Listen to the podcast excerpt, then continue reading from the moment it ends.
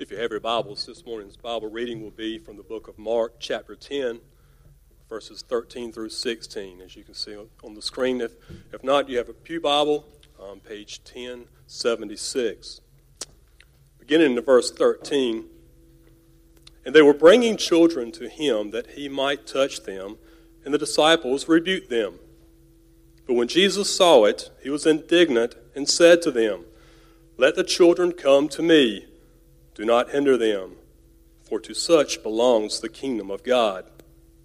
Truly I say to you, whoever does not receive the kingdom of God like a child shall not enter it. And he took them in his arms and blessed them, laying his hands on them. May God add his blessing to the reading of his word.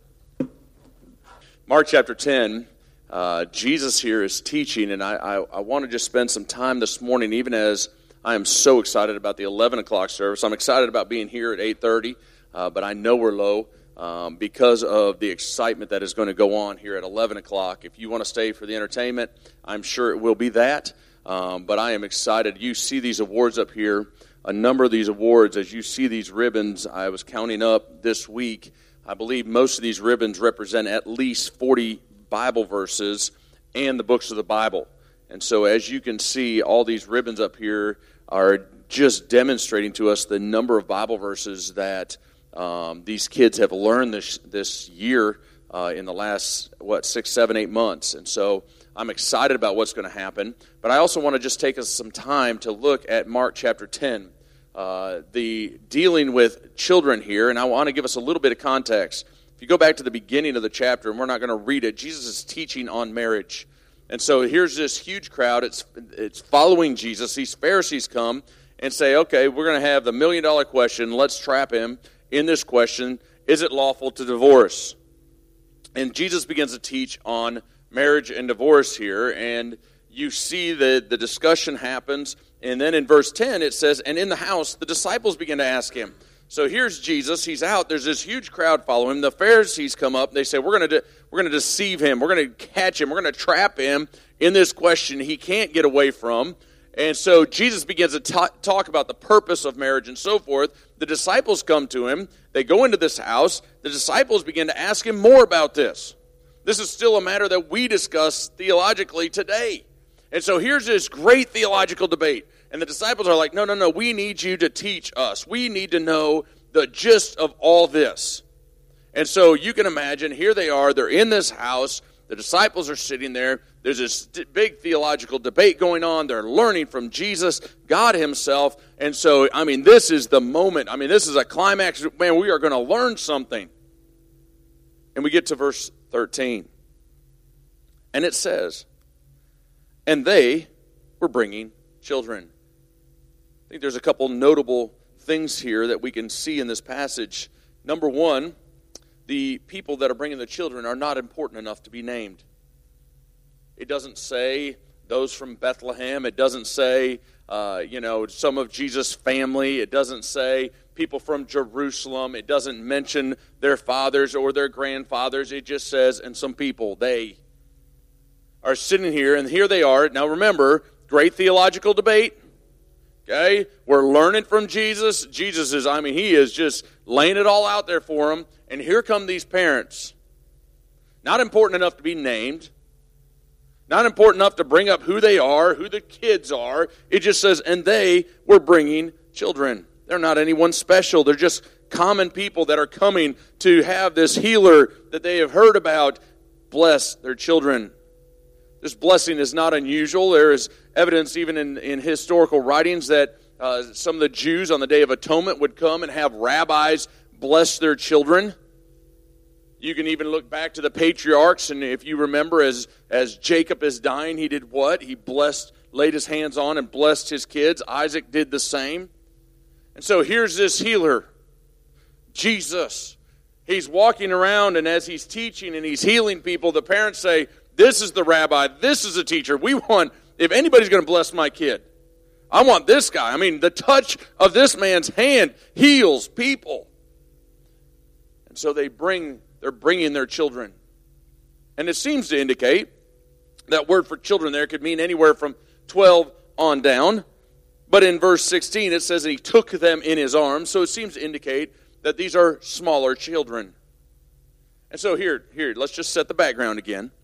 Here's this huge theological debate, and they're all sitting there and they're listening to Jesus. And if you know anything about my kids, here comes Katie, right? Going to climb on everything. And if she doesn't get down and get running, she's going to scream, right? And so here come these parents with these kids. And they're probably all like the preacher's kids, right? Wild and out of control. And so here they come, and there's this line of parents with these kids. They're going to bring them in, and the disciples are like, whoa, whoa, whoa, whoa. What is going on in here is way too important for this, right? I mean, we're getting the answer to marriage and divorce and how God has designed all this. We, can't, we don't have time for these kids. And so, we're going to see here in a moment, the disciples say, well, well we're going to put a stop to this. And so, this blessing is coming, but I want to see here this morning what we can learn from a child. Jesus takes these children and says, Adults, you can learn something. And so I want to look very quickly at this passage. The first thing we see here this passage, these children were brought to him that he might touch them, and the disciples rebuked them. The disciples had been influenced by their society. You say, How do you know? Turn back one chapter, Mark chapter 9. In Mark chapter 9, they're on their way to Capernaum. Uh, you see in verse 33.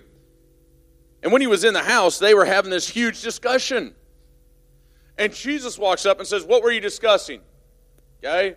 You're having this, this huge discussion on the way, and they kept silent because they had argued about who was the greatest. So here the disciples are walking along and they're having this huge discussion. Who's the greatest? Well, obviously I'm the greatest. I was the first one asked to be the disciple. No, no, no, no, no, no. I'm the greatest. You know, and, and they're having this argument about who Jesus loves the most. You ever did that as a kid? There were five of us. We still, we have a shirt that we pass around at Christmas Greg's mom's favorite. Okay? It says, I'm mom's favorite. And that's the thing that goes around at Christmas. It's the big joke. And it always ends up with my brother Greg because he's definitely mom's favorite. There's no doubt about it. If we go home for Christmas, like, Greg, what do you want me to cook for you, right? It doesn't matter what anybody else wants. It's Greg. Greg's mom's favorite. But, anyways, all that to say, they're having this huge discussion. Who is going to be the greatest? Jesus sat down and called them, called the twelve, and said to them, if anyone would be first, he must be last of all and servant of all. And he took a child and put him in the midst of them, and taking him in his arms, the same term, the same phrase you're going to see in Mark chapter 10, verse 16, right? He took them in his uh, took him in his arms, and he said to them, Whoever receives one such child in my name receives me. And so here, just a chapter earlier, Jesus says, This is what it looks like to be in the kingdom of God. This is what the kingdom of God looks like. If you're going to receive me, it's not about who is the greatest. It's not about who is number one. It is about who is willing to serve. And he grabs this child and he says, If you will receive this child, it is demonstrating that you are kingdom focused. It says, If you receive me. So here's the test. We turn back to Mark chapter 10, right? Just, just a half a chapter earlier. This is what it looks like to be God focused, to be kingdom focused. And in Mark chapter 10, they said, wait a second, kids are not worth the master's time. Wait a second, they're loud, they're crazy, they're wild. We are having this big theological discussion. Now is not the time. We are going to protect the master. And so, what do the disciples do? The disciples rebuked them. The disciples were missing something. While the society of that day looked down on the children, they had no importance until the age of 12, 13, where they could go and work in the fields. They were nothing but a nuisance. The disciples had gotten wrapped up by their society and they rebuked them. The word rebuke means to drive away with severe words. In fact, if you just look down in this same chapter 10, chapter 10 verse um, 48, it says, and many rebuked him. That being uh, the blind man. Okay, he was crying out, Jesus, son of David, have mercy on me. And many rebuked him, telling him to be silent. That word rebuke is also used when Jesus t- rebukes Peter and says, Get thee behind me, Satan. They were not in a kind way telling them the door is closed. They were using severe words and saying, No, we have more important things. We're going to protect the master. And so here they are. These parents are bringing their children to be blessed by Jesus. And all of a sudden, the line stops. The disciples are outside saying, No, you cannot go in. They were missing a couple things about the kingdom of God. They're missing Psalm 127, 3 through 5. Behold, children are a heritage from the Lord. The fruit of the, the womb is a reward. Like arrows in the hand of a warrior are the children of one's youth. Blessed is the man whose quiver, Eh, who fills his quiver with them. He shall not be put to shame when he speaks with his enemies in the gate. Jesus had taught them about this in chapter 9. Jesus fights for those that are weak and needy and helpless. And is that not what children are?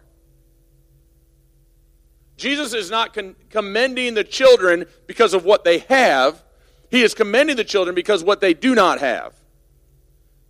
We often look at kids, right? Little baby. Oh, they're so sweet. They're so innocent. That's not what Jesus is commending. What Jesus is commending is that these infants, these children, are helpless. They're needy. And so they live in what? Absolute dependence and faith, right? My kids don't sit there all day going, you know what, I don't know what we're going to have for supper. Well, Karis may. The rest of them don't ever sit there going, I don't know what we're going to have. We're probably not going to have supper tonight. We're probably not going to eat. I don't know if we're going to have supper. Kids don't do that. Why? Because that kids have absolute dependence at what? About five, six o'clock, guess what's going to be on the table? Food. Right? They don't spend their day like we do. Oh man, eh, I got to make money, blah, blah, blah. They, they never think of that. Why? They are in absolute dependence on their parents. And what Jesus is commending and challenging us in regards to these children of the, the here are people, those that are going to be, and this is what he says, for to such belongs the kingdom of God those that are going to be in the kingdom are not going to be arguing about who's the greatest. They're going to realize that they are helpless and needy people that need Jesus. And we're going to discuss this later on this summer. I'm looking forward to our series. I'm going to do a series on the calling of Christ and what Christ called people to do. And we're going to look at this next man in the chapter. So we're not going to study it today. But the rich young, young ruler, the rich young man, as, as my Bible terms it.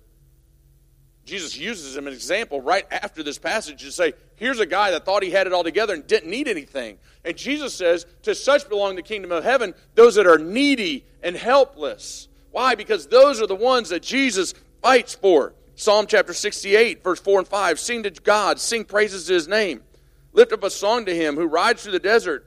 His name is the Lord and exult before him. Why? Because he's the father of the fatherless and protector of the widows is God in his holy habitation. And here Jesus says, listen, you want to have this big theological debate and be all about the adults, but I'm telling you, the kingdom of God is like these little children, those that are needy and helpless. Those are the ones that Jesus helps. Why? Because they realize they need something. They live in faith.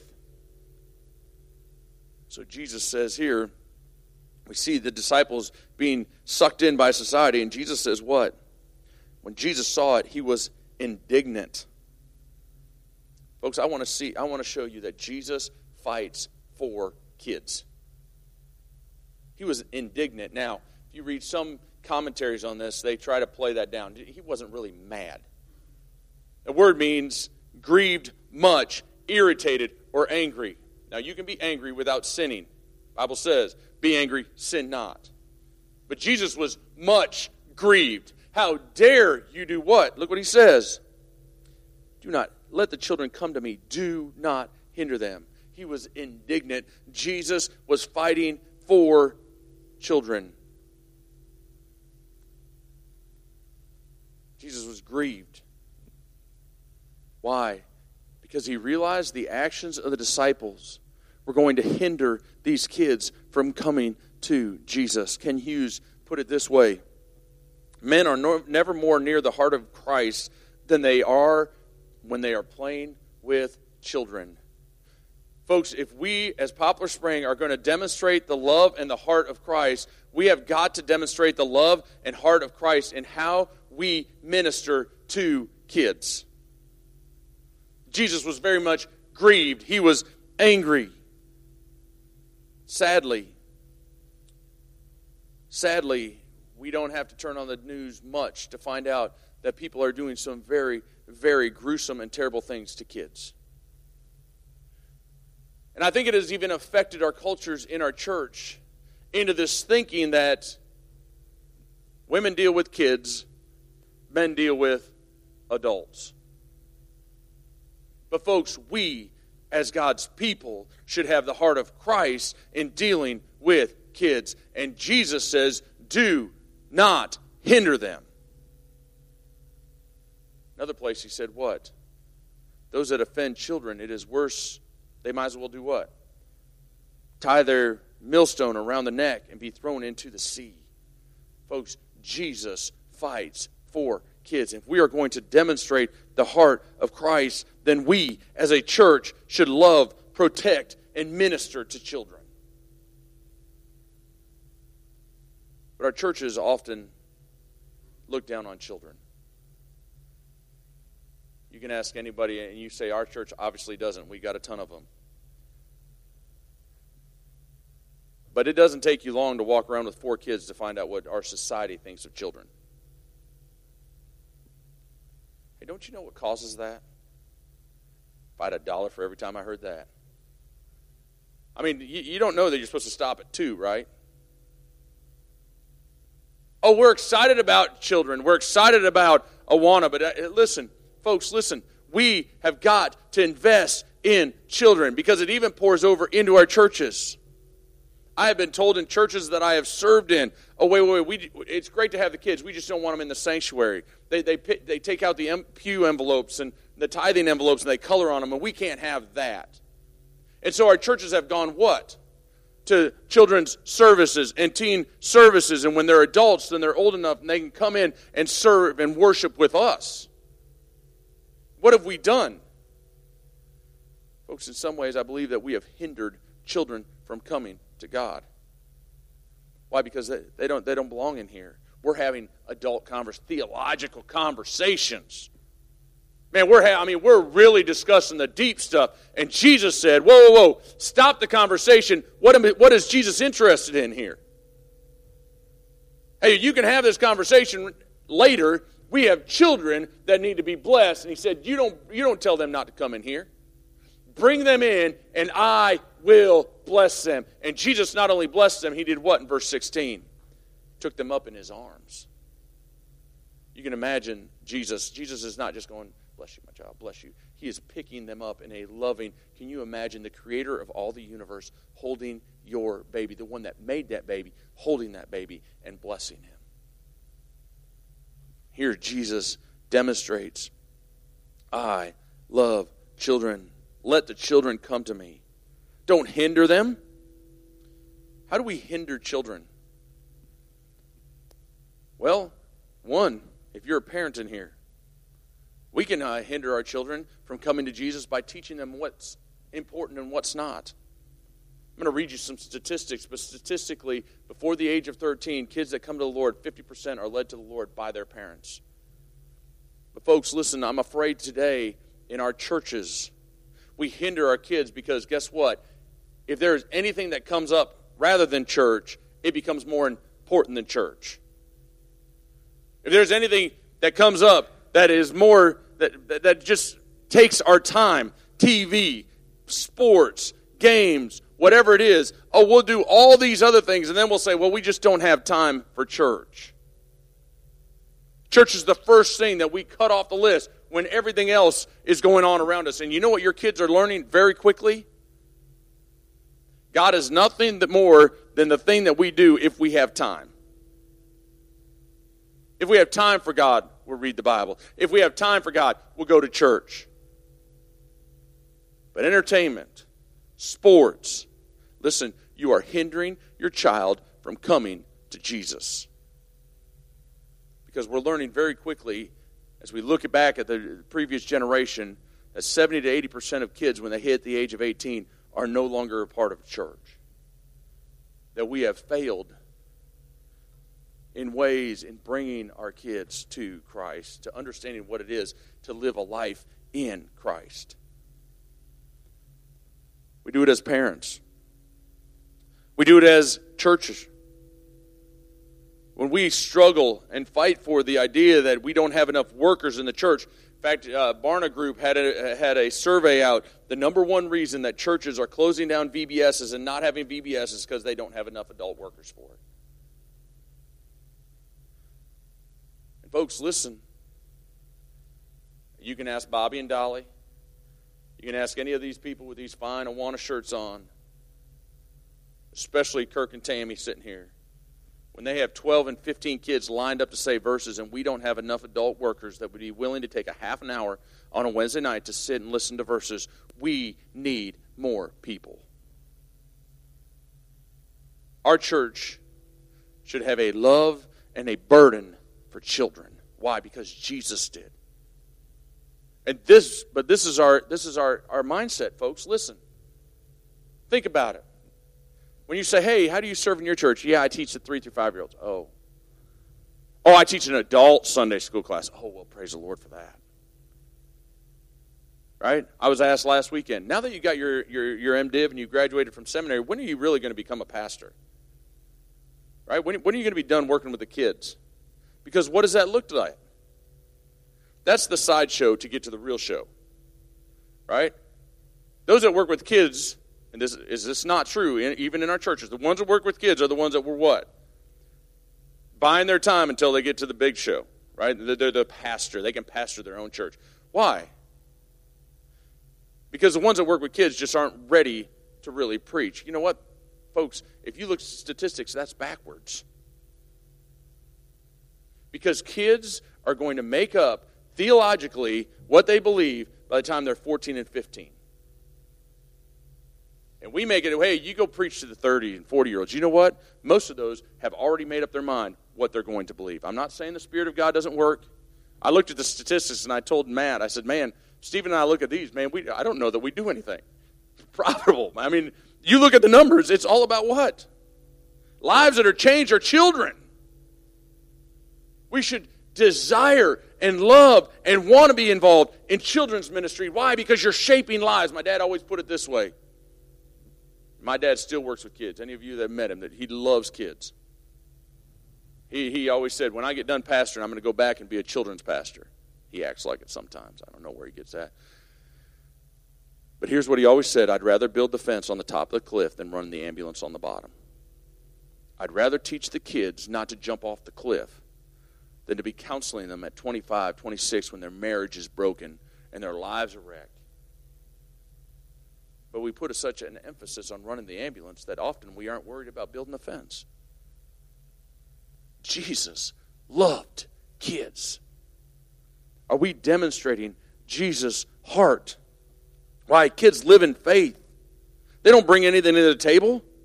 They're helpless, they're vulnerable, they're totally reliant, and that's how you have to be to come to God. I'm going to read you a couple statistics and I'll be done. Barna Group research, you sure have heard of Barna, said 40 43% of all people that are saved trusted Christ before the age of 13. 43% of all the people they surveyed before the age of 13 had accepted Christ. From those that got saved between 13 and 18, it was cut in half 21%. So by the age of 18, 64% of all those saved came to Christ before the age of 18. By the age of 21, it is between 18 and 21, it's cut in half again. Okay? You get about a 12%.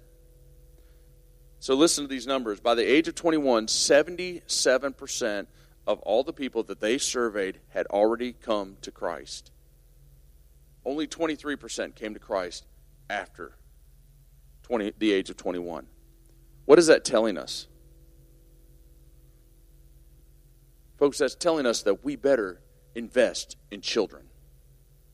It's not saying the Holy Spirit can't convict adults. Uh, we, we, we had a wonderful example of that with Melissa getting saved. We are looking forward to her baptism on the 14th. But listen, statistically, we better invest in children. We have got to change the next generation, and we can't let the generation grow up and have an unbiblical worldview and then go after them. We should be excited for these kids getting an award and realizing that they have learned 70 and 80 verses. It will change their lives. And then we need to be about. We need to be about teaching our children theology, the Bible. For too long, folks, our children's ministries have been nothing more than a five minute devotional and crafts and game times. And I'm not talking about necessarily Poplar Spring, I'm talking about the church in a whole. But you, what you will find out very quickly if you work with kids is that they're a whole lot smarter than we give them credit for. They understand a whole lot more. If you're here at the 11 o'clock, you will find out these kids have learned more about the book of John than many of us have in our lifetime. And they get it. I was even challenged. I, if you've talked to my son, he's six, has his burden for Burkina Faso over in Africa to be a missionary. And, and there's nights where he is just sitting there sobbing and crying because he realizes he, he'll tell Catherine, Man, mommy, I'm going to miss you when I'm a missionary, but I just won't get to see you very often. What does that tell you about a six year old? He gets missions more than we do. He gets giving his life for Christ more than we do. But for too long, what have we looked as, hey, that's our babysitting service. Right? That's our babysitting service so that the adults can come in here and get the theology. What did Jesus tell the disciples? Stop the theology here, right now, this huge discussion, because I want to do what? Influence children. I'm going to pick them up and I'm going to bless them. Yeah, but Jesus, they're just infants.